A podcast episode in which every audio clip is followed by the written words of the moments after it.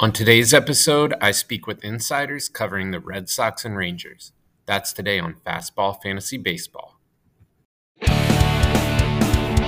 This is Fastball Fantasy Baseball with Taylor Tarter and Matt Kirk.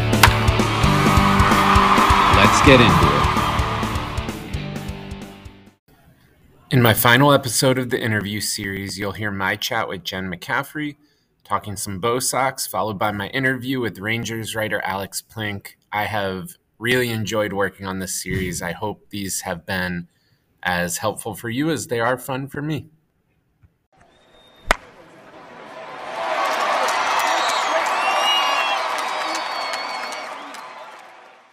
I'd like to welcome Jen McCaffrey back to the podcast. Jen covers the Red Sox for The Athletic. You can find her work there, and you can find her on Twitter at JC McCaffrey.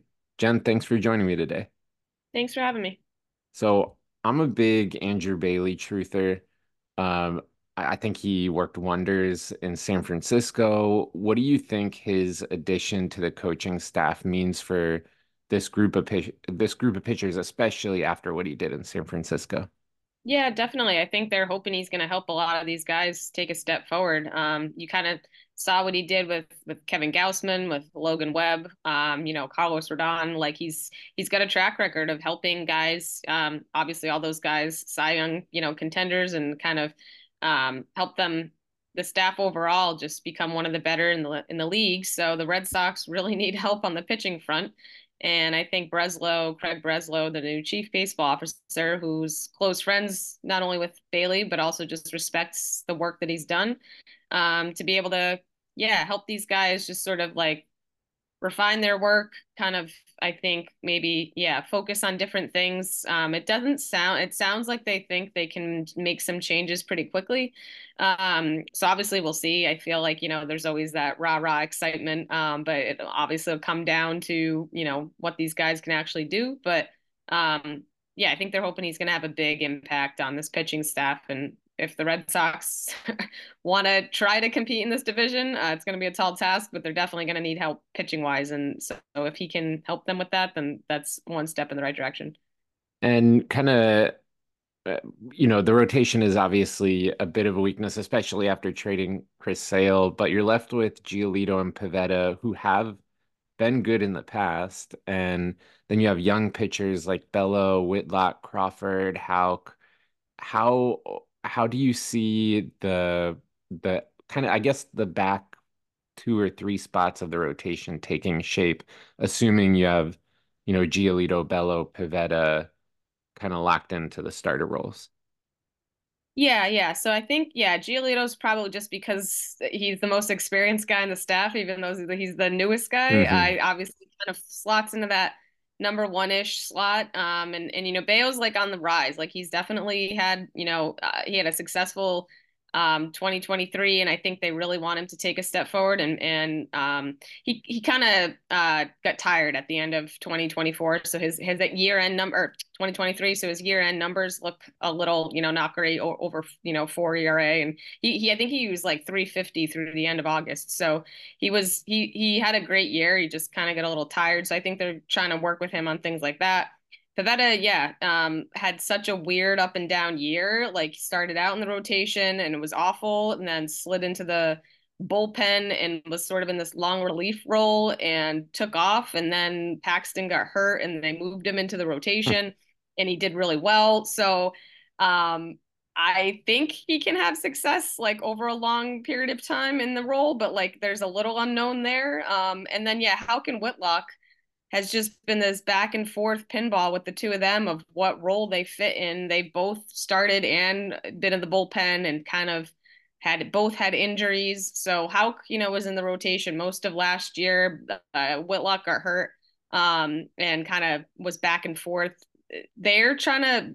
Craig Breslow and, and Andrew Bailey have talked about basically stretching out as many guys as possible. Hmm. That's always sort of what yeah, a lot of teams like to do because it's so much easier to stretch a guy out over the course of an off season than like you know build him up quickly in spring training if he's just been training as a reliever in short outings. So I think they're trying to. They even talked about stretching out Josh Winkowski, who was a good reliever for them last year, like late in, late eight, like seventh ish inning last year. Um, but they like that he can get lefties and righties out. And so they want to see he came up as a starter and, and wasn't successful. So they transitioned into the bullpen. So now they're trying to stretch him back out. So um, he's in the mix. And yeah, Crawford had a good year last year too. Uh, so yeah, the rotation is very unknown right now. It's kind of like uh, up for everybody. You know, I think outside of like Giolito and Bello, I mean, I think Pivetta has a role too, but it's you're still not 100% sure what you're getting from him. So yeah, it's definitely one of the bigger question marks uh, heading into spring training of what this group is going to be. Yeah, it's a, it's a there's a lot of arms there.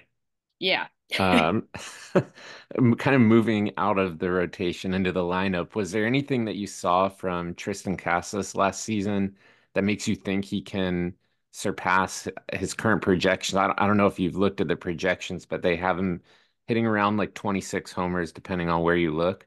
Like, is is are the tools there for like a 40 home run season, or you know, what what do you think? What do you think about this season? And what do you think is like his ceiling? Yeah, I think I was uh I did a thing a couple of last week maybe on the Fangraph ZiPS projections, and I was kind of surprised um, at how um, mediocre they were projecting his season to be. Um, it looked relatively similar to last season, which was still a, a, good season, rookie season for him. He struggled like awfully in the very beginning in the first like month and a half, two months, and then basically was like the best hitter in baseball like for the second half like to, you know from like June through the second half. It was crazy. Um he had a sky high like OPS he was just a, obviously the homers we talked about. So I think they're banking on the fact that he there's a lot more there. I think there's 40 homer potential. Mm. I don't know if he'll make that jump, you know, all the way there this upcoming year, but I could see him hitting, you know, over 30.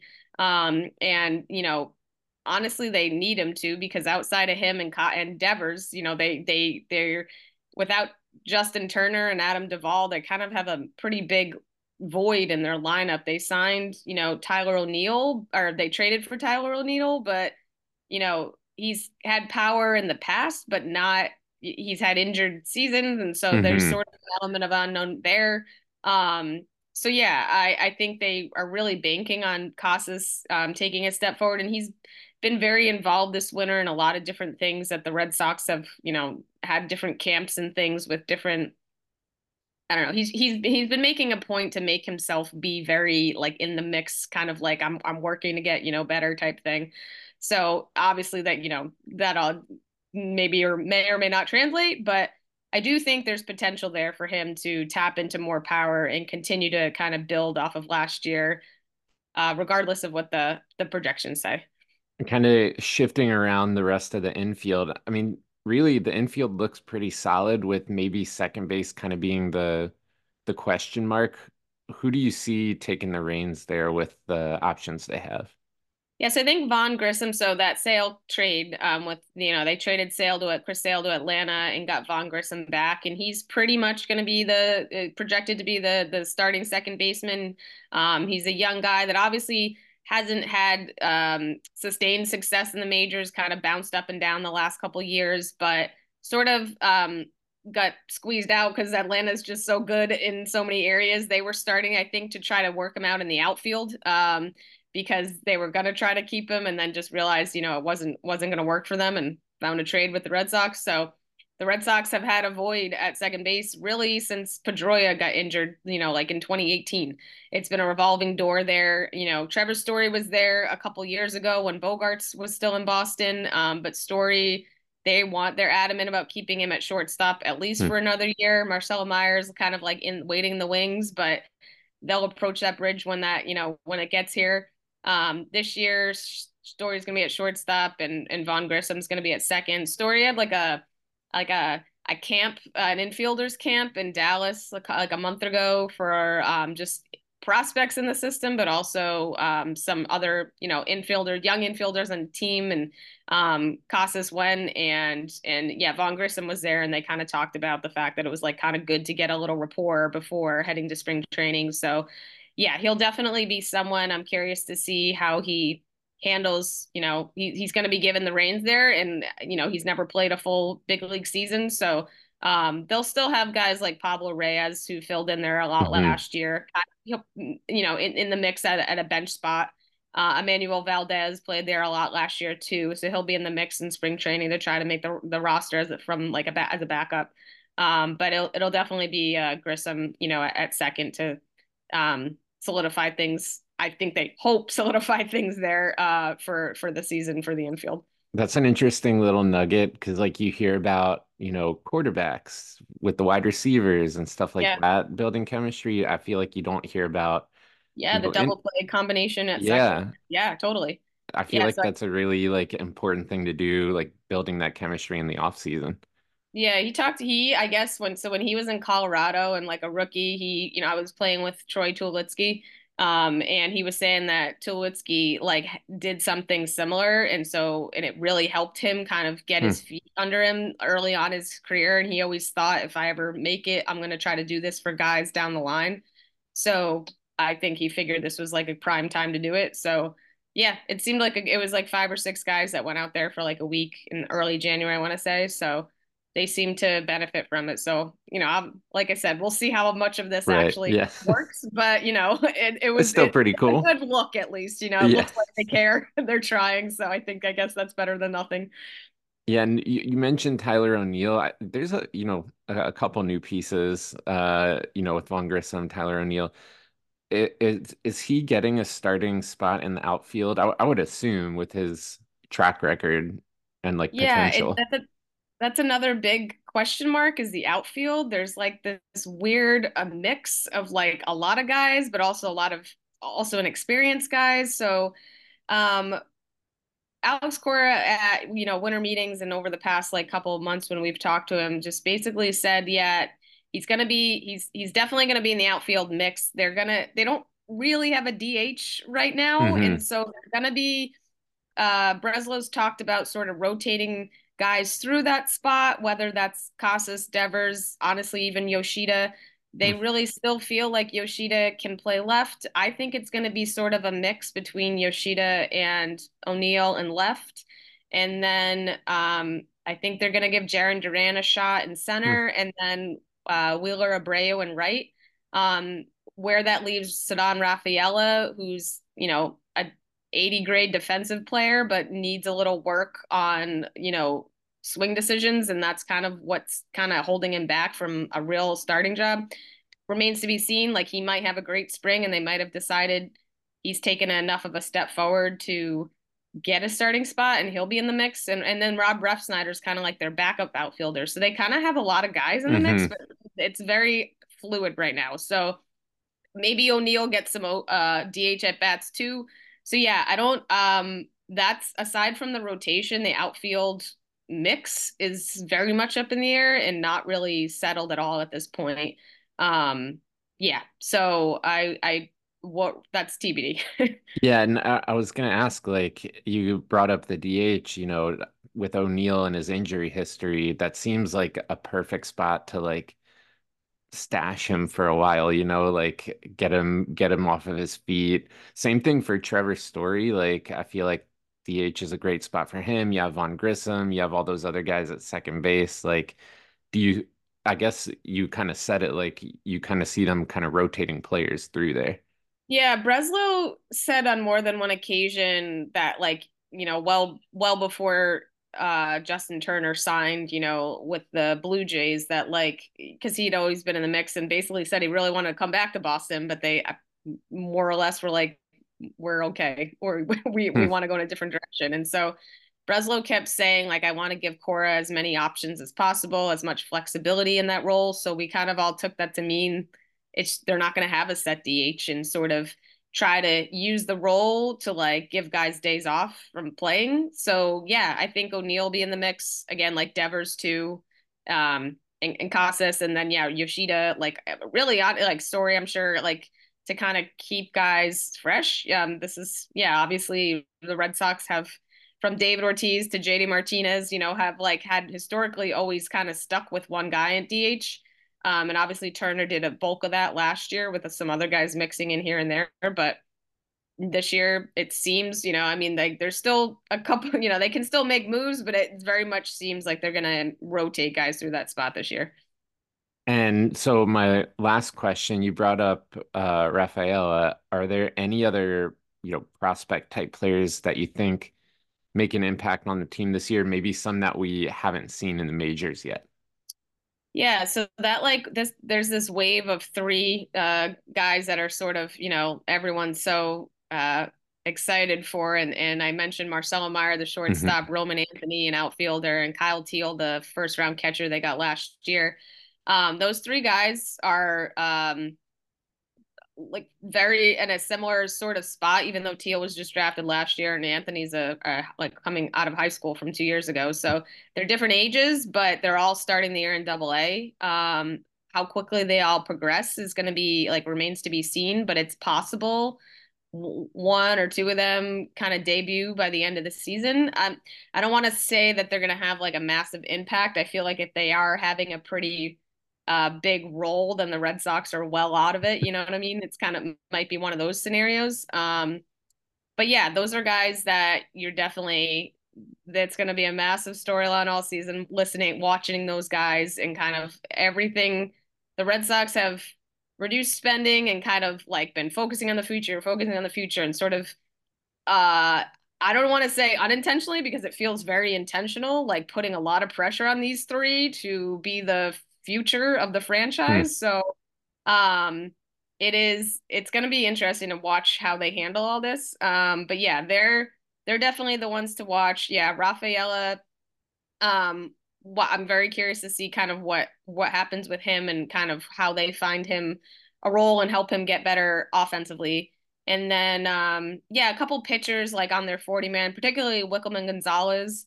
Um, he has yet to debut, but he's probably gonna at some point this season. Um, they they protected him and uh, Luis Perales um, from the Rule Five draft, so they add both of them to the to the 40 man.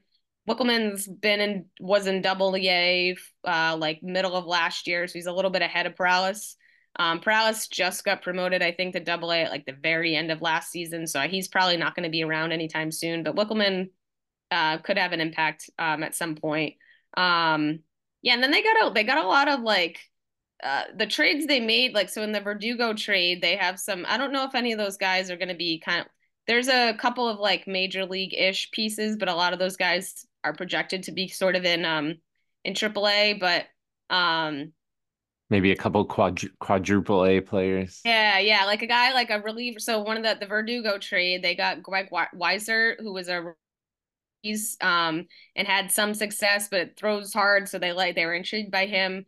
They got like a double A starter, Richard Fitts. Um, so I'm curious about he kind of is among uh like after the trade, he got kind of moved up to one of the top prospect pitchers because the Red Sox are pretty thin pitching wise in the system. And then one, I guess in particular that uh, this spring and that we're gonna definitely have to keep an eye on is uh they they a Rule Five guy they didn't draft, but they traded for. The Mets drafted him and then traded him uh, right away. They kind of had a, a, deal, I guess, basically, and already in the works. Um, the Mets had a higher pick, I guess, and then uh, than the Red Sox. Yeah, I'm trying to remember the exact details. Anyway, this is a Rule Five guy, um, Justin Slaten, and he's gonna just by virtue of being a Rule Five guy and having to stay on the roster, he's he has to make the 26 man roster and stay on it. Um, so it sounds like it could be a similar. I don't know if he'll be as good as you know a Garrett Whitlock was in that role a few years ago, but it could be something similar. So Hmm. he's someone to keep an eye on. So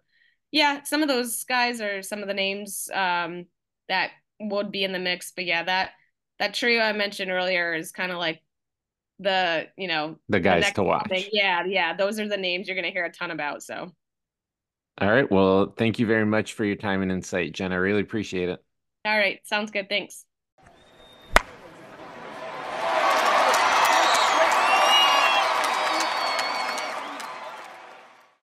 Today I'm joined by Alex Plinck. Alex covers the Rangers for DallasSportsFanatic.com. You can find his work there, and you can also find him on Twitter at Alex, uh, sorry, at A Plink TX. Alex, thanks for joining me. Appreciate it for having me. Thank you. So the last news I saw on Jacob deGrom was from December 1st that he was progressing well, and that's basically all it said. What's the latest on on how he's progressing, like for real. you know, DeGrom DeGrom's not exactly the most forward type individual when it comes to injury news, so he's progressing in in a positive direction. Uh, at, at least from the last part I've known, he's progressing in a in a positive direction. I'll put it that way. Is this like uh beginning of the year starting situation? No, it, it's going to be probably All Star break. I would say at the earliest, maybe June, July, but I would say midway through the season is when you should at least start thinking about DeGrom. They might just slowly integrate him in because he's been out for so long. So there could be a couple of rehab starts, however they want to go about there they're going to be very care- careful with Jacob DeGrom, especially considering it's Tommy John and previous injury history and how much they've committed to him. Yeah, and, and another guy they've you know committed a bunch of money to is Max Scherzer, and he's going to be out uh, for a while. How how is he doing? I mean, he's doing good. Uh, still targeting August. I, I I heard early August after the uh, trade deadline is the latest that I've heard. So I would, if I'm a Rangers fan, you're like, oh, DeGrom, Scherzer, uh, you're probably to go the first half without them, which isn't that bad considering who your other options in the starting rotation are. Yeah, and, and it looks like the rotation lines up with Eovaldi, Jon Gray, Tyler Mahle, Andrew Heaney. Presumably, those are like lineup locks, you would think. What about the fifth spot? Does that go does Dunning fill that like he did last season? Do you think? Absolutely. I, I think Dane Dunning fits that to perfection based on the way, and especially, uh, you know, try and I, I think Dane Dunning's an interesting story because the velo doesn't really gash in your eyes, but he has such good movement with his pitches that he's able to control the strike zone. And he said, you know, he's feeling pretty good. I actually just talked to him an hour ago, and he says he's feeling pretty good. Uh, you know, it, it's a lot of adjustment to being a new dad and all, but there he's he says he's feeling pretty good. All right, well that's good. I, I was gonna ask if you think somebody like a Leiter white Rocker could claim that spot, but if if it seems like Dane Dunning is like the guy for the rotation, then you know maybe maybe we don't see those guys as early as you know as or earlier in the season. And I'm curious with Mahle how they'll go with that, um, with Tyler Mahle, and especially you know, no job. Well, I guess if you're Nathan Eovaldi and Jon Gray, jobs are safe, but you could see a lot of competition going into spring training. I, I, I would say with Mahle, Heaney, and Dunning, it's not a guarantee.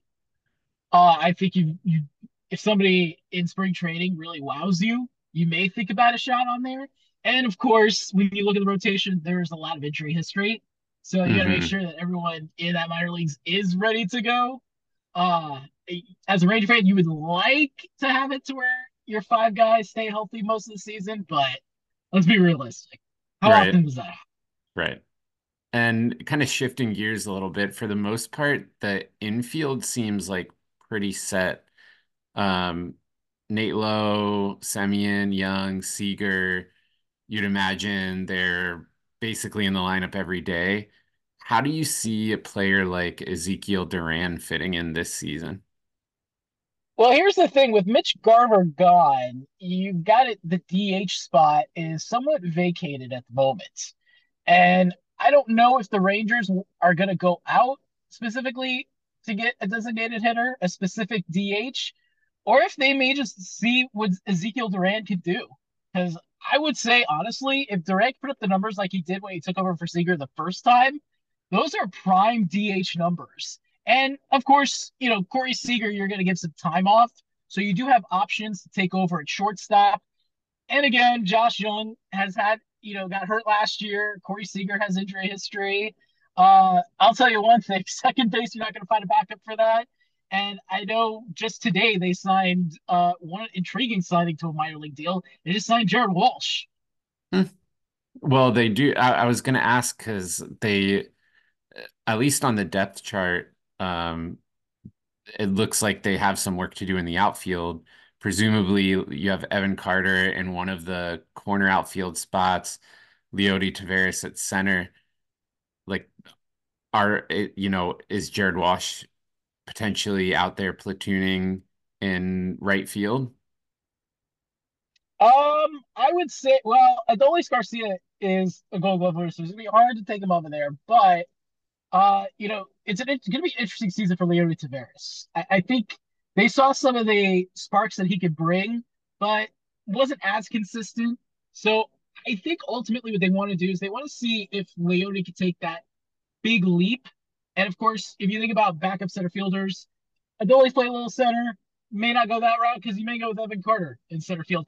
And Evan Carter's, you know, wowed everybody, but as we all know, the sophomore slump can be a thing. So I'm curious to see with one full off season, pitchers getting a sense of how Evan Carter attacks or lacks attacks the plate, and especially with left-handers with Evan Carter, has he improved with that? And as you said, like platooning with Jared Walsh, we'll see how Walsh does in camp. Yeah, I I don't know how I forgot about Adolis Garcia. Um, one of my one of my favorites from last year. Um, I also I kind of wanted to go back to um Ezekiel Duran for a second because the if he if he's like uh DH, you know, if he's DHing most most days, most nights, you would assume he would. So projections right now have him at 291 plate appearances. Would you take the over or under on that right now? Um, currently, at the moment, because they really haven't signed uh, a big free agent from the position player side, I would say over. But that could change in like three days to a week once free agent if free agency brisks up. Okay, something to watch. All right. Well, uh, my last question for you here: um, which, if any, prospects do you think will make an impact on the team this year that maybe we haven't seen in the majors yet? We talked to Justin Foscue last week, and uh, Foscue Seems like he's been working all throughout the infield, uh, getting his little taste at first base. Says he actually he likes it. Still prefers second base the most, but that's probably not going to happen. He acknowledges that that's probably not going to happen. But he's getting work around the diamonds, and if he can put up the offensive numbers as he does in the minor leagues, uh, and at least does some of the production in the majors, I think Justin Foscue will be an interesting. How he'll fare will be very intriguing. And Ranger fans should be excited about that. There's a lot of depth in this farm system that I don't know have quite hit the majors mark just yet, but there's a lot of homegrown talent. If I would say any Rangers fans that are in the Frisco area, take a look. Go to a Rough Riders game. Like you'll be impressed by some of the young talent this organization has.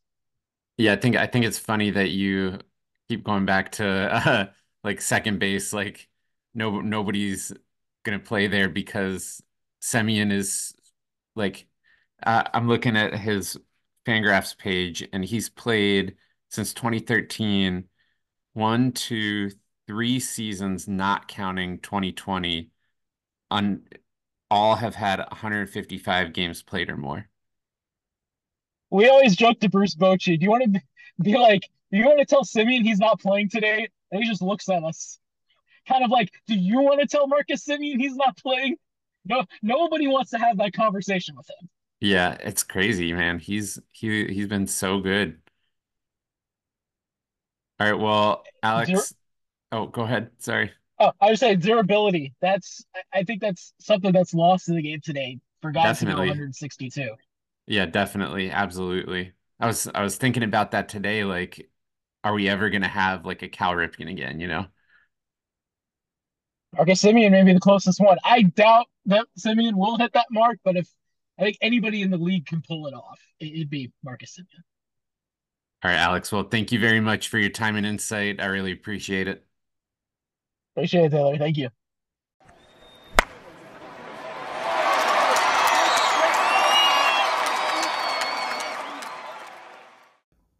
We'll be covering all the big news ahead of spring training, including interviews with MLB beat writers, providing you with insight you won't get anywhere else. So make sure to subscribe and tune in so you're notified when episodes publish.